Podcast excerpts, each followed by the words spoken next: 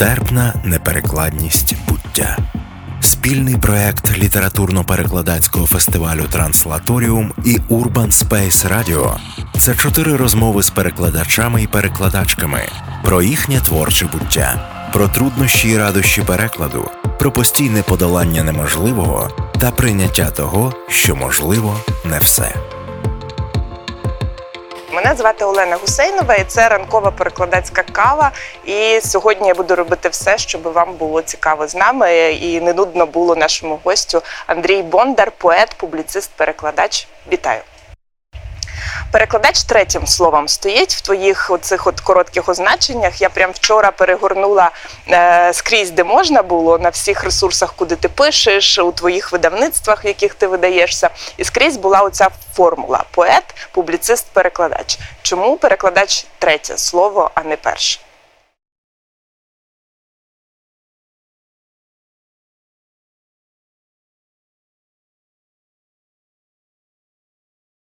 Останнім часом подумав, що вигідніше мені називатися автором просто. Автор, автор і перекладач.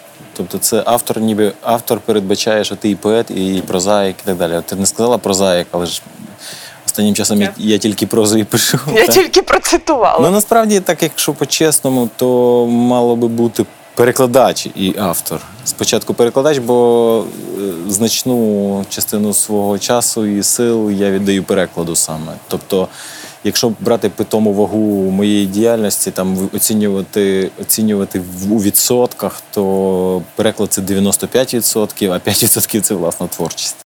Якщо почитати твоє інтерв'ю, то з'ясовується, що це доволі випадково сталося. Те, що е, ти став перекладачем, є ця історія. Її вже всі, е, хто хотів, напевно, прочитали. Але е, одна справа прочитати, інша справа почути. І для мене це важлива історія, тому що я, як і ти. Е, Закінчила Києво-Могилянську академію і мала цей прекрасний курс з польської літератури, як і багато хто, хто напевно на нас дивиться. А якщо ви там на перших курсах, то він ще з вами напевно станеться. І на цьому курсі ви читаєте книжку е, Вітольда Гомбровича, яка називається Фердідурки. І от одна справа зараз ви читаєте там знаного перекладача, е, і не виникає ніяких питань з цього приводу. А в моїй юності, коли ти отримував список літератури, ти раптом усвідомлював, що цю книжку, важливу таку епохальну, переклала людина, якій 24 роки. Ну, мені було так. Мені було 25 тоді, уже ні, е, 26, коли Напевно, Коли я рішення почав в тебе пере- з'явилося перекласти. Е, рішення так. Рішення з'явилося ще в 98-му році. і Я ще тоді польської як слід не знав. Ну але 2000 рік, 2001 це я працював над цією книжкою. Вона вийшла в другому році. Е, Це справді було випадково. Це справді був, дуже цікавий досвід і дуже, е, скажімо так, е, авантюрний, бо тільки молода, якась така амбіт, амбітна людина може наважитися на такий, на такий крок. Тому що Гомбровича до Гомбровича ніби треба доростати, треба ці зуби гострити на нього давно. От, ну, е, мо- тим більше мова його і стиль, він передбачав якусь, якусь таку глибшу включеність і в польську традицію, і, і попри це я якось наважився на, на, на це, дуже, дуже страждав. Інтернет не був так розвинений, як зараз. Е, я запитував, чого не знав, запитував в людей е, безпосередньо, тобто зустрічався з людьми, які там носії польської мови, а що це, а як це перекласти. От. І мені, звичайно, в цьому плані пощастило теж і з е, редактором, який був е, в цій книжці, покійний вже, на жаль, е, такий дуже гарний поет український Володимир Затулевітер, і він був геніальним редактором. А ще після Затулевітра прочитав Анатолій Чердаклі, який був головним редактором тоді в основах. І я думаю, що от якраз Гомбрович це можна сказати, наш спільний твір. І мені дуже приємно згадувати цих людей, особливо Володимира З- З- Затулевітра, який е, невдовзі після того там кілька років помер.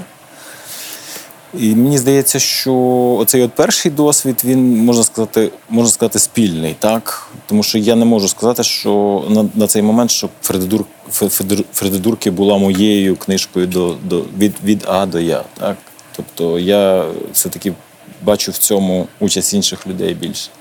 Ну і і почалося. От я випадково це зробив. Так мені хотілося. А а початок 2000-х це не завжди оця от нестача, де заробити. Це ж ще такі важк, досить важкуваті часи для видавничої справи. І я тоді прийшов, я тоді знайшов собі гонорар. І той, хто давав мені гонорар, Петр Козакевич з польського інституту, тоді був директором польського інституту, він сказав, я тобі знайду ці гроші. Ну, тобто, а ти знайди, де видатись. Я пішов в видавництво основи і кажу: от така є книжка, і я знайду гонорар, мені не треба гонорару, я, ви можете видати. І так, таким чином я ніби знаєш, пішов е, таким шляхом, таким хитрим. І воно почалося. Як почалося, то всі нульові роки це такі були спорадичні переклади. а Десяті це вже суцільний. Е, ну тобто я нажив е, професійні хвороби е, перекладацькі, тобто я можу розказати, чим чим загрожує перекладацька діяльність людям, які захотіли би раптом зайнятися цим. Давай зробимо так. Якщо наші слухачі, слухачки, глядачі, глядачки е, хочуть про це дізнатися, та я не буду в тебе випитувати, але якщо вони захочуть захочуть дізнатися, так, вони мені маю, вони маякують не мені, а пишуть під трансляцією. Так, та? Діагнози, і це так. питання і про діагнози. Андрій готовий, і інші питання раптом не про діагнози, теж цікаво. І я буду отримувати ці питання і ставити Андрію, так що доєднуйтеся. Але я перед тим як до діагнозів це страшно цікаво і несподівано несподівано я хочу е, поговорити ще про одну людину, яка е, яку ти не назвав, але яка невидимо в контексті цього першого перекладу присутня. Теж в інтерв'ю про це багато йдеться, але мені хочеться окремо про це поговорити. Соломія Павличко, книжка. Ти починаєш працювати, коли Соломії вже немає. Я починаю працювати, коли її немає, але у нас була розмова незадовго до її загибелі. Е, я носився з, як списаною торбою з Гомбровичем, і якось ми якось ми зустрілися з нею. Я кажу: слухайте, ну от е, треба ж придурки перекласти. Вона каже: Ну так перекладіть. І це була така якась розмова. Ну, окей, перекладіть. Я при я в основах його видам. У нас була ця розмова, і ясна річ, що ніхто її не зафіксував, ніхто не зареєстрував цієї розмови, тобто не було ніяких обов'язків з боку основ.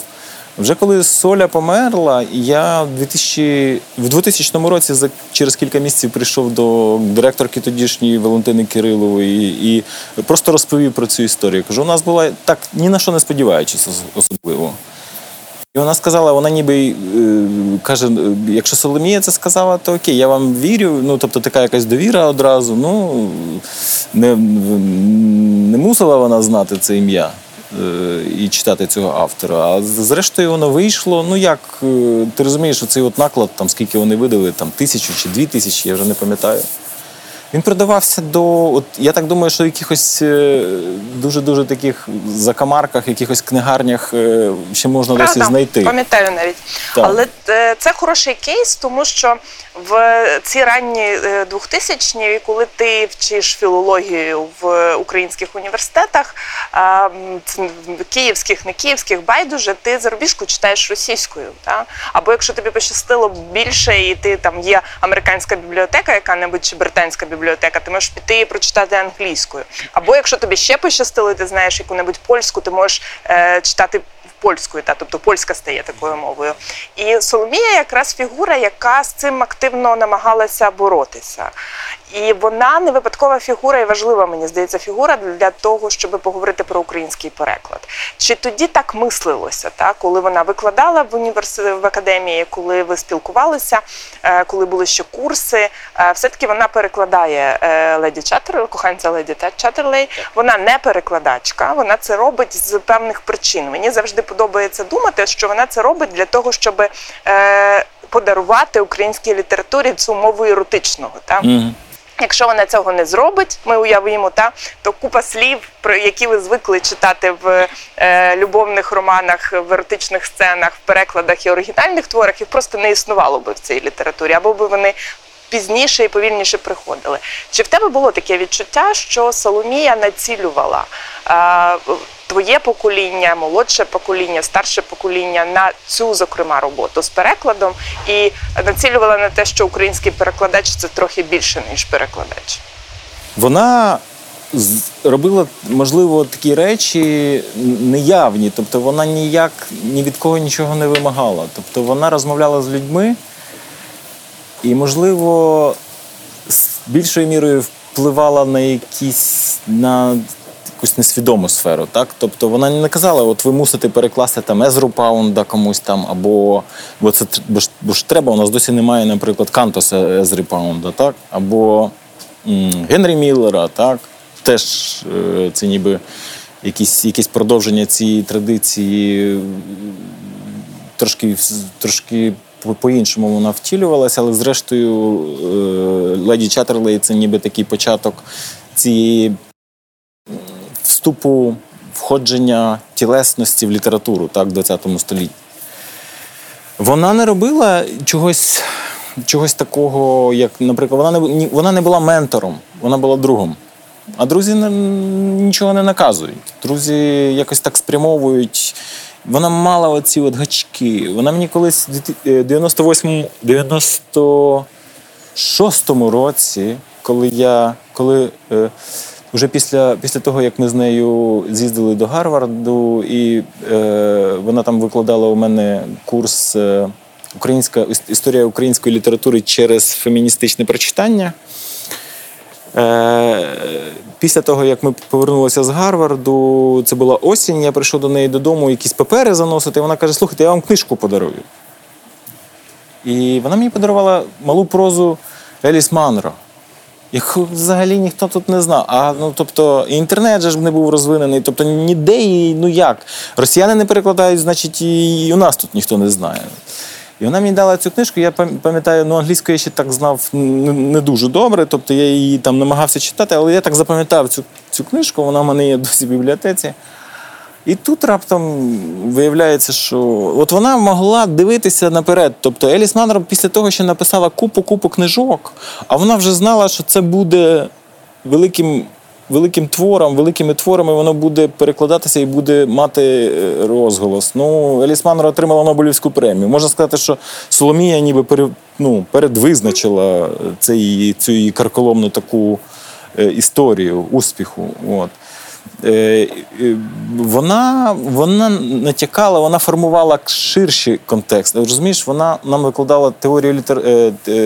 теорію літератури на магістерці. І якраз так сталося, що от якраз перед перед загибеллю вона нам прочитала цей курс. Я досі, Я досі вважаю, що якби не цей курс. Е, можливо, дуже багатьох речей в моєму житті не було, і вона дуже спрямувала в таке конкретне русло зацікавлення мої.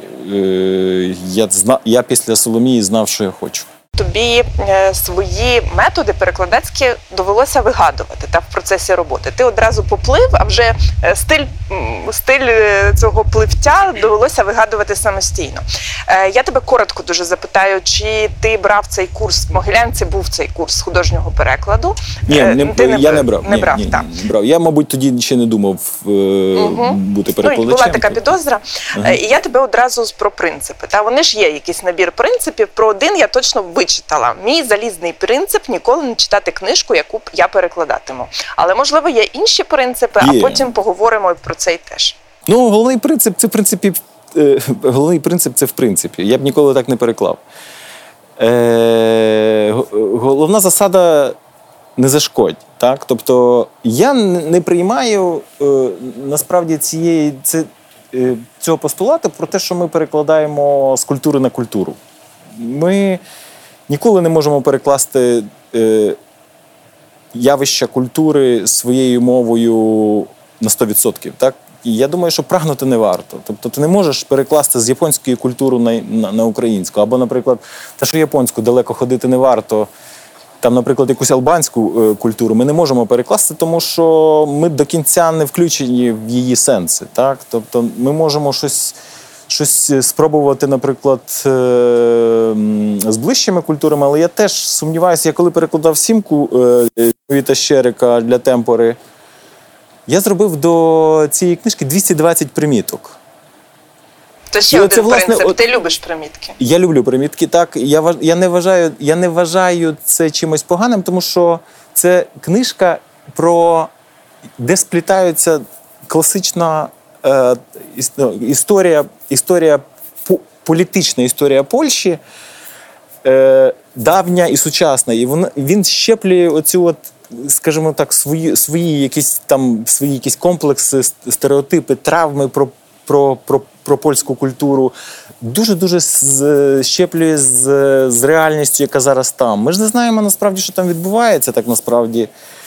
І коли він оперує, наприклад, купою якихось імен, я, це неможливо перекласти нашу, на нашу культуру. Просто тому, що ну як, е, розумієш, це ж не точкове щось. Це в- на кожній сторінці трапляється якесь ім'я, якогось політика, локального польського політика, або якась подія, яка сталася, яку треба обов'язково пояснити, бо інакше це буде просто незрозуміло. Але це ти говориш про нонфікшн, та коли це, Це не, художка. це, не, це не нонфікшн, це, Це художній твір. Та. Ну, там, така, там такий сюжет класний. Там е, все відбувається ввечір на 1, 1 листопада, на День всіх, всіх святих, після Геловіну, коли власне з 30, 31 жовтня на 1, оце от, коли всі святі, ніби цей, цей, цей, поминальний день. У нас, на відміну від поляків, він навесні, а у поляків от всі святі виходять, так, і люди йдуть, ставлять свічки на, на цвинтарі. І ось цей герой е, їде з Кракова до Варшави і опиняється в містечках, в містечку, де от в самому центрі Польщі. І, і він розказує фактично всю історію Польщі е, по-своєму, в такий спосіб. Ну там, там наркотики, там якісь змінені стани свідомості, там якісь сюжетні лінії, які. І цей от час, кілька годин, оцей, знаєш, це от в художньому творі, коли все компресується, все, все акумулюється в одному часі. І це неймовірно цікавий твір в цьому, в цьому сенсі, тому що цілий роман він написав за ну, от, що відбувається з е, людиною за кілька годин. Так? Ну, вся історія Польщі перед очима проходить. Але примітки люблять філологи. Ну, або там е, люди, які займаються е, ресерчами, да, будь-якими дослідженнями, науковці. Вони люблять примітки. Це звична форма, і ти і в тебе є велика довіра до експертизи. Та ти, ти там ти розумієш, що тобі зараз скоротили шлях. І ти не витратив свої три години в інтернеті, щоб це знайти. А, але е, читач звичайний, та ну банальна ця фраза, але тим не менше, звичайний читач. Ми його не втрачаємо разом з приміткою. Ні. Не. Ні, ні, я не думаю, ні. Давай про цей принцип поговоримо. Про те, що ти е, не читаєш е, книжку наперед. Ризики. От е, про, про ризик, я, я тебе дуже добре розумію. Ти пояснюєш в інтерв'ю, що ну, далі просто нудно рухатись. Я абсолютно тебе розумію. Але чи ти не втрачаєш якусь, ну тобто, слово, яке отут з'явилося, яке треба пер- перекласти, так, чи фраза, е, щоб вона спрацювала в фіналі. А ти ще не знаєш, що це станеться в фіналі. Чи ти це ну чи може так статися, що цей принцип е, стане причиною, що ти загубиш цю, цю Ні, я не загублю з однієї простої е, причини, бо е, я ще після того, як я е, доробляю, після, після того, як я закінчую приклад, я ще його двічі читаю мінімум. Тобто є проти, протидія. Є, є, є протидія. Так, е, в мене добра пам'ять. Я пам'ятаю проблемні місця, я до них повертаюся, я перепитую. Тобто, певна річ, ти ніколи не застрахований від, е, як зараз кажуть, факапів. Так? Тобто завжди, завжди, є, завжди є ризик е, помилитися, завжди є ризик налажати. Але ну знов таки, хто нічого не робить, той не лажає. Я, я знаю, я знаю.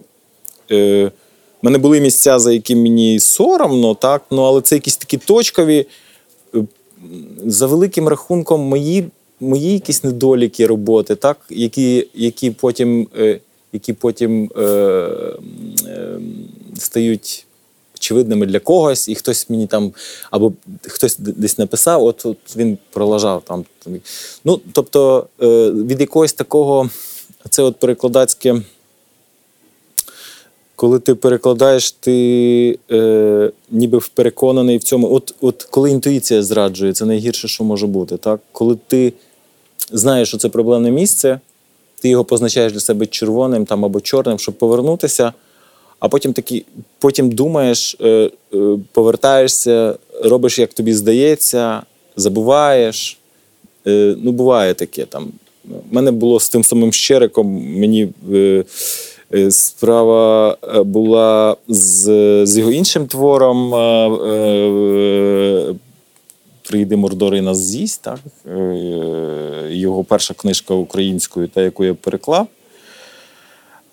Там йшлося про польський молодіжний сленг. Там герої розмовляють таким сленгом. От Я його ловлю в 95% все. Е, перевіряю там через різні словники. У мене купа купа паперових і є ці цілі ресурси, там присвячені молодіжному сленгу. І в двох місцях я пролежав, і мені про це сказали прямо на презентації цієї книжки в, у Вроцлаві.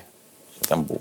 Мені так було соромно тоді. Я думав, боже мій, ну ну як же ж я так? Ну, буває, буває. Мені дуже прикро зізнатися в цьому в двох, здається, місцях. Я, Ну, але трапляється. Я теж читала в одному з твоєму інтерв'ю, що ти знаєш, що ну іноді ловиш як письменник налажав, та і вже не можеш це виправити. Так, так. А, Але нас... я виправляю, коли письменники лажають іноді.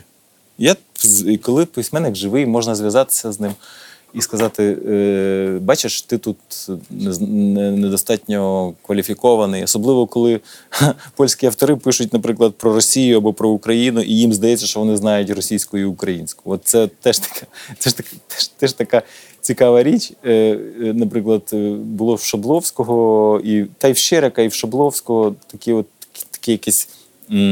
Ну, це от від незнання, їм здається, що це і дотепно. Українські слова подавати там е, або російські, їм здається, що це російська або українська. Ну, це насправді це їхнє уявлення про ці мови. І я пишу там: слухай, ну російською ж не так, українською ж не так. Ну, зроби так, кажуть вони. Добре. Це значить, що ти любиш е, чи практикуєш? Давай не будемо любиш говорити. Практикуєш спілкування з авторами, якщо так. вони живі, так, і так. радиш це робити. Е, обов'язково. Обов'язково, поки автор живий, з нього треба витиснути все. Тут є питання, і воно е, я е, шукала, як це помістити, бо ти дуже швидко сказав цю фразу Знайди собі гонорару. Я думала, що я її тобі скажу, і ми з нею поговоримо про гонорари, але ти швидко її використав, але допомогли е, ті, хто на нас зараз дивляться. Як ви оцінюєте ситуацію з гонорарами художніх перекладачів? Чи впливає гонорар на якість перекладу, і чи можна покращити ситуацію і як? Можна покращити ситуацію зараз. Особливо треба думати про. Про ну ми зараз просіда ринок взагалом просідає дуже дуже конкретно, дуже дуже важко. І зараз з гонорарами ще буде гірше. Я думаю. Ми ще просто не відчули всієї всієї серйозності ситуації, бо воно нас наздожене. Я думаю, що десь так всередині 2021 року, коли з'ясується, що просто багатьом видавництвам не, не буде не буде чим платити. так. Е, шанс є один єдиний. Треба треба йти на захід, треба розвивати розвивати зв'язки з з фондами, е, з фондами західними. Кожна країна велика має, ну, наприклад, от взяти ту ж саму Угорщину, наприклад, от треба йти до них. Ну, Вони мають сильну, сильне представництво в Польщі. Так, Чому поляки видають угорців? Тому що угорці дають полякам на це гроші. Так? Умовно кажучи, там якийсь перекладач, який перекладає Марія, Марія приходить до е, Угорського інституту, і Угорський інститут в 99% оплачує цей гонорар. Люди, які приходять в Києві, в угорське посольство завжди е, нарікають, що у них немає таких фондів для України. Тобто кожна країна формує якийсь е, пріоритет. Україна не в пріоритеті цих країн. Я думаю, що наш шанс є зробити зробити так, щоб кожна країна все-таки треба наполягати на тому, щоб вони виділяли кошти на переклади. Особливо це стосується країн, які цього раніше не робили. Бо ну, знов таки далеко теж можна не ходити. Польський інститут останні роки. Е, Набагато гірше підтримує. Е, я не знаю, з чим це пов'язано, і боюся, боюся наскандалити, але пріоритети зовсім змінилися, і тепер видати польську книжку за підтримки польського інституту. набагато важче, ніж це було зробити навіть навіть тоді, коли це все починалося, початок 2000-х, кінець 90-х. А і це я наводжу приклад, е, в принципі, найбільш прихильного такого інституту. Так? Треба наполягати на тому, щоб е, американські і англійські інституції, які тут представлені, British Council або е, американський дім, щоб вони відкривали спеціально великі великі перекладацькі перекладацькі програми, перекладні програми. З іншим, що... я пам'ятаю, це ну, останні чотири роки е, життя Тамари Наумівни Денисової, яку ти так, теж пам'ятаєш. Та, це наша е, спільна викладачка американської літератури, і такий е, амбасадор американського художнього письма в Україні не тільки, бо вона ж насправді е, з цієї е, з цього кола радянських американістів. Так, так. А, І в, були контакти з американським посольством, і коли я казала, давай давайте е, попросимо в них грошей на якийсь переклад, на, на онтологію малої прози американської сучасної ще на чогось. І вона казала, на що завгодно вони дадуть, а на переклад ні. А чому? І, а чому і це була така? Це от... проста е, велика культура. От англоамериканська ситуація в тому. Прикра і негативна в тому, що вони вважають, що ми за замовчуванням маємо перекладати і мати з цього комерційний зиск. Тому що вони вважають себе великими, а оскільки ми великі, нас дуже просто продати, бо ну, от англомовний автор це англомовного автора на 80% простіше продати, ніж будь-якого іншого. Все. Нема, ну, Розмова закінчена. А насправді англомовна література настільки багата, і в них теж є твори, які не є касовими, наприклад. Ну, Умовно кажучи, там е, якогось Ніла Геймана. Е, ти завжди продаси, навіть якщо ти на туалетному папері його е, видаєш, і і не Гейман сам себе продає. Тобто це ім'я культове, так? За ним знімаються мультики і серіали. Ну, я, ну, він в Фейсбук у мене вилазить, е, вилазив от впродовж кількох місяців там курси, якісь онлайн-курси Ніла Геймана можна було. Ну, це велика фігура поп-культури, так? Ну, але ж не, не одним е, Нілом Гейманом, так? Тобто є ж е, речі, які досі досі не перекладені. Тобто не перекладена англійська класика, американська класика не перекладена. І треба, мабуть, треба планомірно ламати це уявлення про те, що їх просто так просто так продати тут. Ну, ну це все це все речі системні. Я не знаю, хто це хто це має, хто це над цим має працювати. Ну, мабуть, такі от інституції, як е, е, Трансляторіум, е, мають, мають звертатися до інституцій е, іноземних з тим, щоб вони міняли стратегії. Е, була якась така ніби обнадійлива ситуація з Британською радою, з British Council. Е, вони нібито нібито хотіли там щось е, міняти. Ну, але знов таки, як як, це як це змінити? Я думаю, що це має має бути діалог інституції, а не так, як я колись в 2000-х роках прийшов до польського інституту. Але інституція це звертається до інституції. У нас так. є Фердидурки Гамбровича перекладений, у нас є Андрій Бондар-перекладач. Це просто твоя приватна, е, е, приватний твій візит до е, тодішнього директора польського інституту. Що ти зараз перекладаєш? Остання книжка твою, тобою перекладена, яку я прочитала, це як нагодувати диктатора Шабловського. А що зараз? Зараз я перекладаю. От від чого ми тебе сюди привели? Я зараз перекладаю якраз от вислов е, авторці е, перш е, вступ.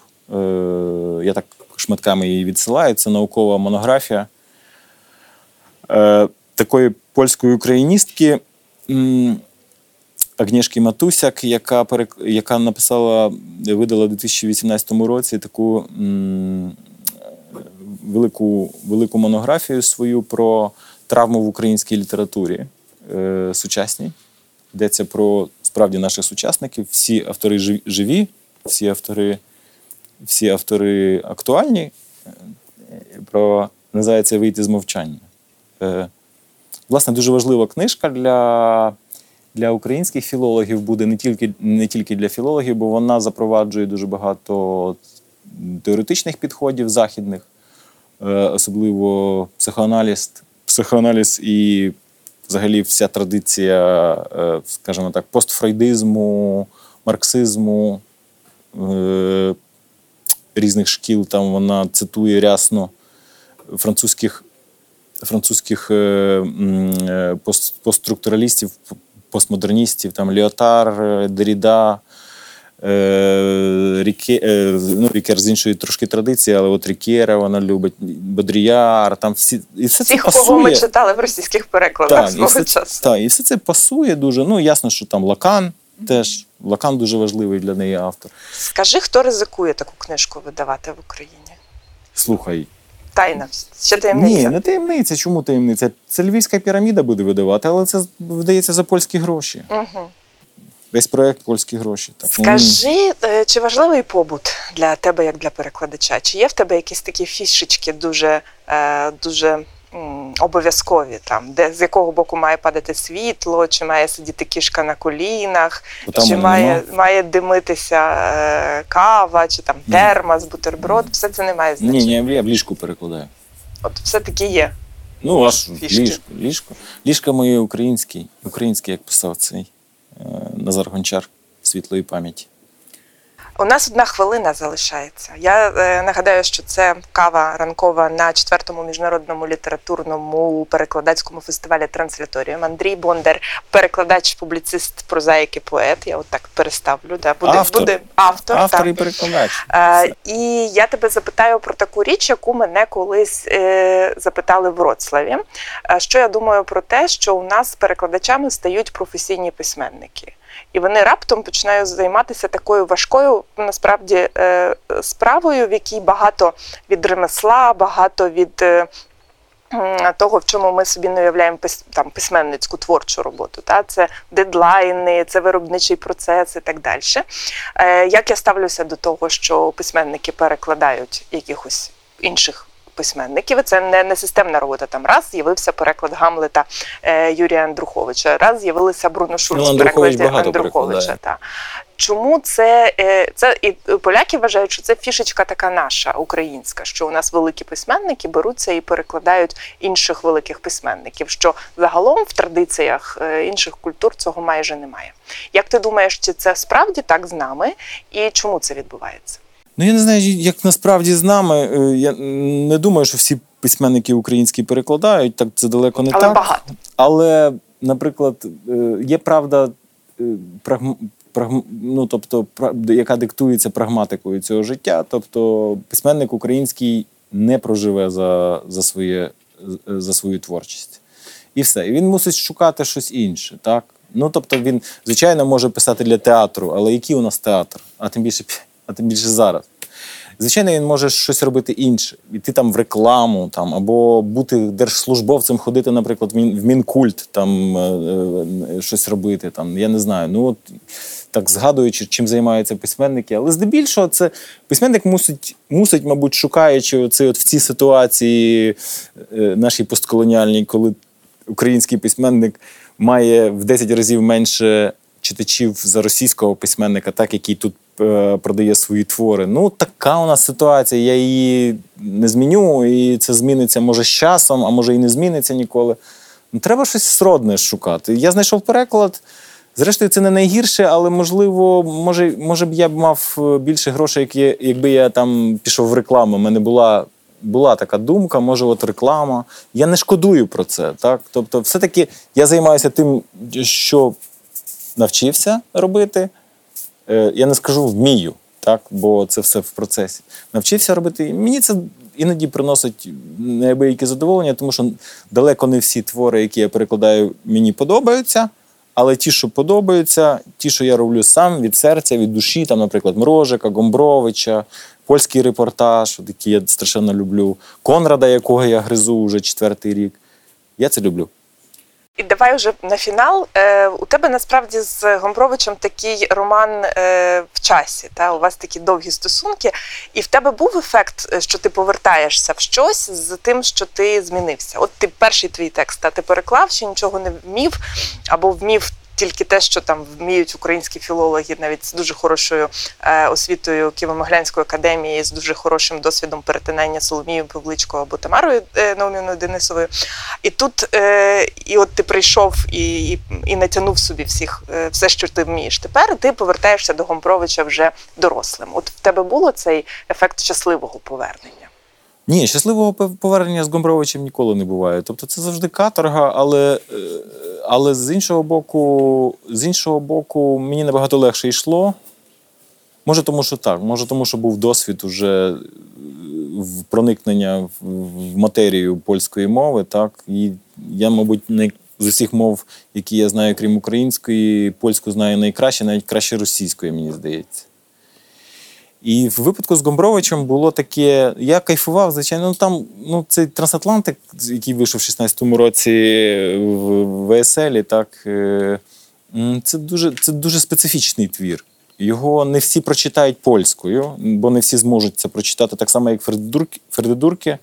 Це твір, який не пускає, який непідготовленого читача не пускає. І дуже люблю мати справу зі специфічними текстами, які мають в собі оцей, от те, що називають, і нас люблять називати нудна література. Насправді вона не нудна, це просто ти дурний. Треба говорити правду. А є в тебе щось, мрія перекладацька, яку, яка в тебе там лежить в кишені, з якою є. ти, коли приходиш до до видавців, намагаєшся знайти хороший момент, щоб це сказати? Є, є. А можеш сказати, раптом нас дивиться дуже не, сміливий. Не буду. Да, Але не. у Андрія є сміливі видавці, у Андрія є мрія. Приходьте до нього, він, він вам її витягне і покаже, і можливо це буде спільна мрія. Ми на цьому закінчуємо. Андрій Бондар, е, автор і перекладач, е, і четвертий міжнародний літературно-перекладацький фестиваль Трансляторія. Стерпна неперекладність буття. Спільний проект літературно-перекладацького фестивалю Транслаторіум і Urban Space Radio – це чотири розмови з перекладачами і перекладачками про їхнє творче буття, про труднощі і радощі перекладу про постійне подолання неможливого та прийняття того, що можливо не все.